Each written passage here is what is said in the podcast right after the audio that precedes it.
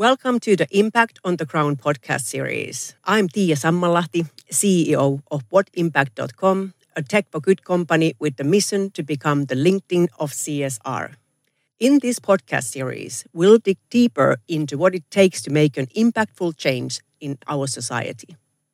I'll give a voice to charities, social enterprises, companies, grant makers, individuals, and government officials who all have one thing in common they are keen to make a difference. We dive into practical solutions and observe the dynamics of those who have resources to give and those working with the beneficiaries on the ground. Let's start making an impact together.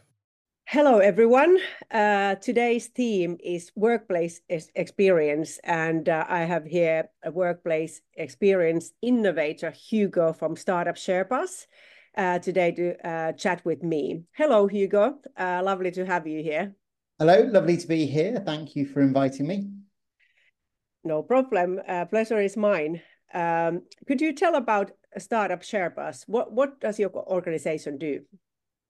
So, Startup Sherpas offers paid work experience programs to teenagers, and that draws them into program. It turns out that because teenagers love cash, that brings them into our world where we can actually show them a lot of experiences to teach them how to bring their ideas to life through both the paid work experience program and our startup program 16 by 16 that seems quite an innovation. I thought that all work experience, experiences are just like free uh, you know and and nobody would ever pay for that. Uh, so um, how did you kind of make this work so we run our work experience programs um, through our platform. And through that platform, the teenagers come and they collect their missions to do each day. And those missions are audited and they actually put their work back onto the platform. They upload the work that they've done. And that allows us to be providing real value to our partner organizations. So we're able to create insights reports, we're able to support them in their early talent pipelines, as well as the social impact element of our work. And so that means that corporates pay us and it allows us to pay the teenagers. Okay, that's cool. So they really must deliver value then. So what are these assignments then? What are, what are they actually delivering? So one of our recent assignments uh, was on cybersecurity where um, the teenagers were actually working with the UK tax office. And that was uh, done in partnership with Accenture. So it was actually part of a social value contract. And through that work, the teenagers were looking at how they could reduce tax fraud. And so a subject that you wouldn't normally expect teenagers to be interested in. But through that project, they came up with a thousand ideas related to the reduction of tax fraud which teenagers, it turns out, are really interested in because they're used to being scammed online. So it's a very similar world where they're interested in the kind of cybersecurity elements of that. And through that six week project, they're doing 24 hours of work. And in the end, they had 10 different ideas that they selected as their best ideas to give back to the team at HMRC. And most interestingly, 17 of those students actually wanted jobs there and wanted to go on and pursue a career looking at both tax and cybersecurity, which was really important. Well, that's just amazing. I'm just uh, stunned. I want to hear more about these case studies, but firstly, let's discuss uh, about workplace experience in in in general. Uh, you know, we we've been uh, at, at what impact asked a lot by companies, uh, kind of that how how could they uh, find opportunities for uh, workplace experiences. Uh, and um, uh, companies are looking to cater young people, but then they would like to kind of be more inclusive and find young people who might not be easily you know, kind of um, given these opportunities, they might not have contacts. Maybe there are some disabilities, learning uh, uh, learning disabilities. When when kind of um, uh, some young people are totally left out, actually um, uh, we were just doing some research on the topic and i believe there are uh, lots of young people who don't get any uh, experiences and uh, they are not offered any opportunities. So a lot of this kind of a mi mismatch is going on on the work experience market. And um, I guess they are like work shadowing. You go somewhere to visit one day or a couple of days, or if you're lucky, you get get to be somewhere for two weeks and kind of do something. But this is the current kind of main state of of this uh, business. What's what are the challenges and what how should this kind of a scenario be improved so everybody would have an opportunity and especially these uh, groups that don't have any uh, extra support in the future even uh, in the labor market so you're absolutely right we see that um, when we speak to young people they often say there are no opportunities available to them and when we speak to businesses we say that there's no talent available to them so these two things can't both be true, right? There can't be a lack of talent and a lack of opportunity at the same time. It's just a signal of that mismatch. Mm. So first of all, work experience is currently being done for free in schools in one week of the year. And that is being done for logistical reasons because of the challenges that schools have. So trying to organise the volume of students to move out of the safeguarded environment of the school grounds into workplace environments is a very, very laborious activity. It then adds risk to any business who's trying to take a young person into their business. They're worried about the safeguarding of that student. They're worried about the health and safety impact of that student. And then there's a load on that organization to have some work experience for this young person to have done. In schools, we don't teach young people how to act in the workplace. So, for example, the whole way through school, you're told to follow the rules. You are essentially put in a large cage, that's called school grounds, essentially a cage, right? You're locked in. And you're told that you must not break the rules, otherwise, there'll be a consequence. And you go into a workplace where you want people to show initiative. You want people to actually go and speak to other colleagues, to, to go and get information. You want them to act in an entirely different way to the way they've acted in school, because that's what we've taught them. So you're doing this at a time when everyone else is also doing this in this same week of work experience, usually in year 10. And that means that the careers leaders in schools have one of the worst jobs in the world trying to get this organized. And that a lot of organizations will tell us that they are doing work experience programs, right? They're ticking the box.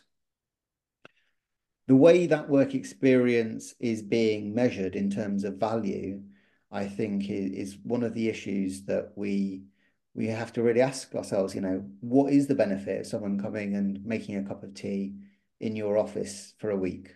Because the work shadowing experiences that students report to us, they're not giving the students confidence.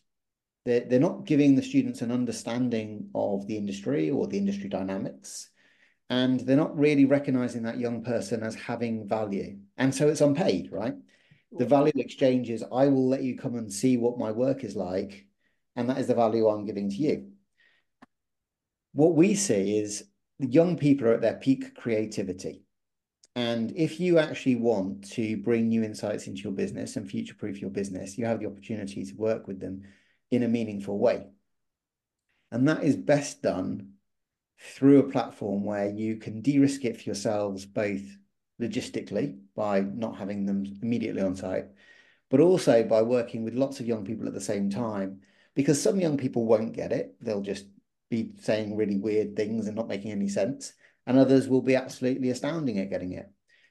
And so we think that partly the requirements of the Gatsby benchmarks that they place on schools for this kind of physical element of work experience and a site visit drives a behavior from schools that says they need this physical work experience, that an experience of the workplace is important for them to understand that they can go in and do this work.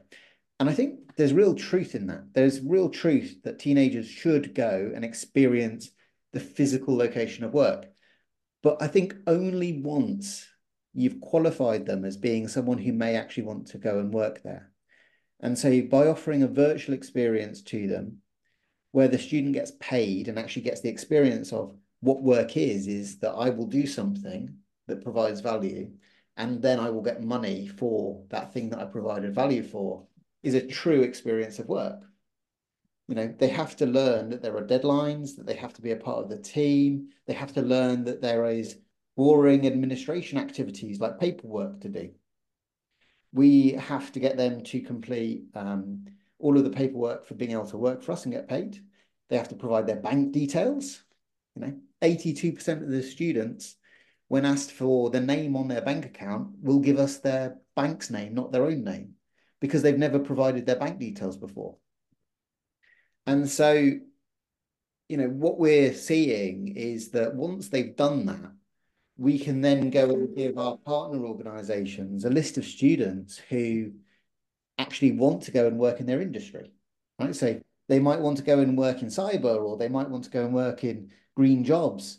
And because of that, then it's really valuable to bring them into your workplace and meet your team. Because when you talk to that young person, they'll be able to take part and actually have a conversation with you and take part in work that's actually meaningful work because they've already started that journey. And I think that's one of the things that's really missing in the current system. Yeah, makes all uh, a tremendous amount of sense. And I, I guess it's not only workplace experience what you're offering, but it's almost like employment experience. it's a mini employment, and and and I I truly understand um, you know the fact that there might be uh, students who don't even have a bank account, that yeah. they have to actually set it up uh, for for the employment, which is a good thing, of course. But uh, and also this equal opportunity that, that you have like quite big groups. How many are there usually in the case? So we recruit into a squad usually 100 teenagers into one of our squads. And so the focus of that recruitment is on diversity. Um, interestingly, actually, my co-founder Kathy has coined a new diversity term, which is raise your hand diversity. Because what we saw when we were going into schools was that a lot of the corporate programs are achieving diversity metrics. But if you look at the students that they're all on their programs, what you have is a subset of diverse students who all raise their hand. Yeah. So each student will be on five to 10 programs, but then all of the other students are not on any programs. What we found is that it turns out teenagers love cash and that when you pay them cash, you get to students who wouldn't normally raise their hand because they come onto our programs really just to mug us off, right? They just want some cash for an easy job. And what they discover is they discover they've got ideas, that their ideas are valuable, that they have confidence in expressing their ideas. And actually, we see 25% of the students on our work experience programs want to go onto our startup programs to explore their own ideas because they realize they're valuable. That's just so, uh, amazing. You know, there are so so many like uh, like you said that you you go and make some tea in some office and you know you hang around and you see what's happening, but it doesn't really uh, give you ideas for your own future, and you don't still understand what the people are are doing. And I can see definitely value for, uh, like you said, like certain industries that might not be instantly appealing to teenagers. They don't think about that they want to work with tax maybe cybersecurity or something they they are not even thinking about or insurance um, uh, or something like that. But then they can realize that those industries have like so interesting tasks and uh, problems to solve and and that their ideas count. Um, that's yeah i totally get the power power of this. So how uh startup sherpas how do you kind of like find these young people? Are they all coming from the same school or do you combine a lot of different schools? Or how does it go? How do you form this 100 people squad? So we recruit based, as I said, on diversity. So we focus on every aspect of diversity from students' heritage, neurodiversity, gender and identity. And one of the things we found was that for us for us, diversity is about getting the best results from the squad in terms of the work that they're doing. And that works best when they're able to meet people who have real differences to them. So one of our squads recently had a student from Orkney and Brighton on the same squad. And on most of the factors of diversity, they were the same, right? You'd have kind of been able to use the stats to see that they were very similar. And they both lived by a beach. But their experiences of living by the beach and ostensibly being so similar, that geographical difference meant that their life experience was so different. But also that they had a bond that they both lived by a beach, which made a friendship. And so that when we're looking across that kind of group, what we're trying to do is make sure that no one knows each other before they get there. Because one of the things we've seen is when we just work with one school and one group of students, we translate the school experience into our program. When everyone's new, what they actually have is an opportunity to be a new version of themselves. So when we're working with students who may be about to be excluded, which is actually one of our best groups of students. They usually perform exceptionally well. They often come out as being exceptional students because they're not who they are at school. They've already been labelled at school, often because they had a SEND issue that wasn't dealt with properly, or another behavioural issue that just hasn't been dealt with properly. And they go into that cycle of the labelling, reinforcing behaviour. But also because it gives them an opportunity to do this work on their own time, at their own schedule, in their own space, in their own way. And that's an opposite experience of school.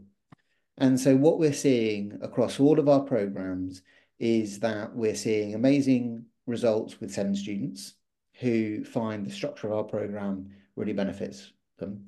We're finding that students who don't do well in school really work well on our program. And we're finding that really all of the other diversity metrics are almost irrelevant to how they perform. So things like um, whether they're on free school meals or not is entirely irrelevant to whether a student's going to perform well or not. What is relevant is if a student's on free school meals, they're getting paid for that work experience. And about a third of our students are actually giving some of the money they're earning back to their families one of our challenges to society is why we're accepting free work experience from young people in the middle of a cost of living crisis in a country where we have reports from, uh, I think yesterday, I saw on the BBC that the founder of the Bank of Dave is having to give loans to parents who are having to buy baby milk and get a loan for it. And yeah. when we live in that world, we're then saying to young people, come and do this work experience, making a cup of tea for free for a week. And that's not acceptable. We really do see that there are serious challenges in this kind of workspace experience that we do need to change. You know, that is not providing value to young people in terms of giving them confidence. It's not providing value in terms of giving them any economic power. And it's not providing value in terms of really showing them what work is. Yeah. Yeah, you're absolutely right. And uh, it's not actually so long ago um, when I started uh, What Impact um, 2017. It wasn't uncommon that even graduates were, uh, were asked to come as an interns for free. It was legal. Uh, I mean, it wasn't illegal at uh, oh, sorry, it was illegal, but there were still a lot of uh, companies who were kind of perceived so uh, kind of kind of wonderful and you know kind of precious that they they could choose you know the students and they would come there for three or four months and not getting paid and i was even that time thinking oh my goodness you know you know of course we always paid uh, and uh, the, about the internship but that's absolutely true that i haven't even thought about it that why shouldn't then the 14 15 16 year old student why why wouldn't their time be valuable yeah. And uh, and that's just uh, you know you're absolutely right that it's it's uh, kind of sending the wrong signal uh, in that sense, and also I guess um, that's why it's not probably being considered paid work because they're not doing anything useful in many cases. You know what I'm saying? That they are taken in as a, yeah. this kind of a gesture you know, a favor to a friend or because social value requirement, and you don't really even expect to benefit from this labor or or shadowing or something, and therefore, you know, you know that lack of deliverable, you know, makes it kind of non-paid and not not necessarily value for money, but uh, your type of concept. I actually know. Yeah. yeah. some of our partners, uh, partner organizations, run really fantastic work experience programs where they put a huge amount of resources and value into the experience for the young people. Say, for example, the Financial Times run um, the the new school, and you know the what they've chosen to do is create it as an experience. And so I think that's I think it's fantastic what they're doing. I don't think it's an experience of work.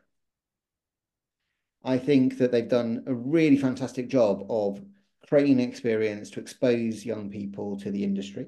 I think it gives young people a network and an opportunity to meet that organization and with the potential of jobs. I think some of the outcomes of it are fantastic. But they're not having to do the form filling and the giving the bank details and meeting the deadlines and kind of and actually in, in that way, I think even where there's a really great team doing great work in that space, it's still not meeting the requirements of setting students up for success in their future life that you get by simply paying them right? There's there's so much about that relationship change when you pay them. Yeah. That suddenly you are valuing them. And you know, one of the things we see from the young people is when they start on our program, the first question they ask us, is this a scam? Yeah. they can't comprehend anyone paying them for their ideas. Yeah. Six weeks later, the biggest question they ask us is who owns the IP for my idea? Yeah. And in six weeks, they go from there's no value in my idea, so this must be a scam. Otherwise, why would you be paying us? Through to thinking about the intellectual property rights for their own idea, which is in itself a sophistication leap from where they started. Yes, but absolutely. Yeah, knowing their own own value and and uh, um, being proud of themselves because they have yeah. actually delivered something valuable. Yeah. And that's so, it. We're able to actually measure that because we can link the increase in their confidence across the um, universal skills framework. So the, the wage premium that they'll get from the increase in their confidence.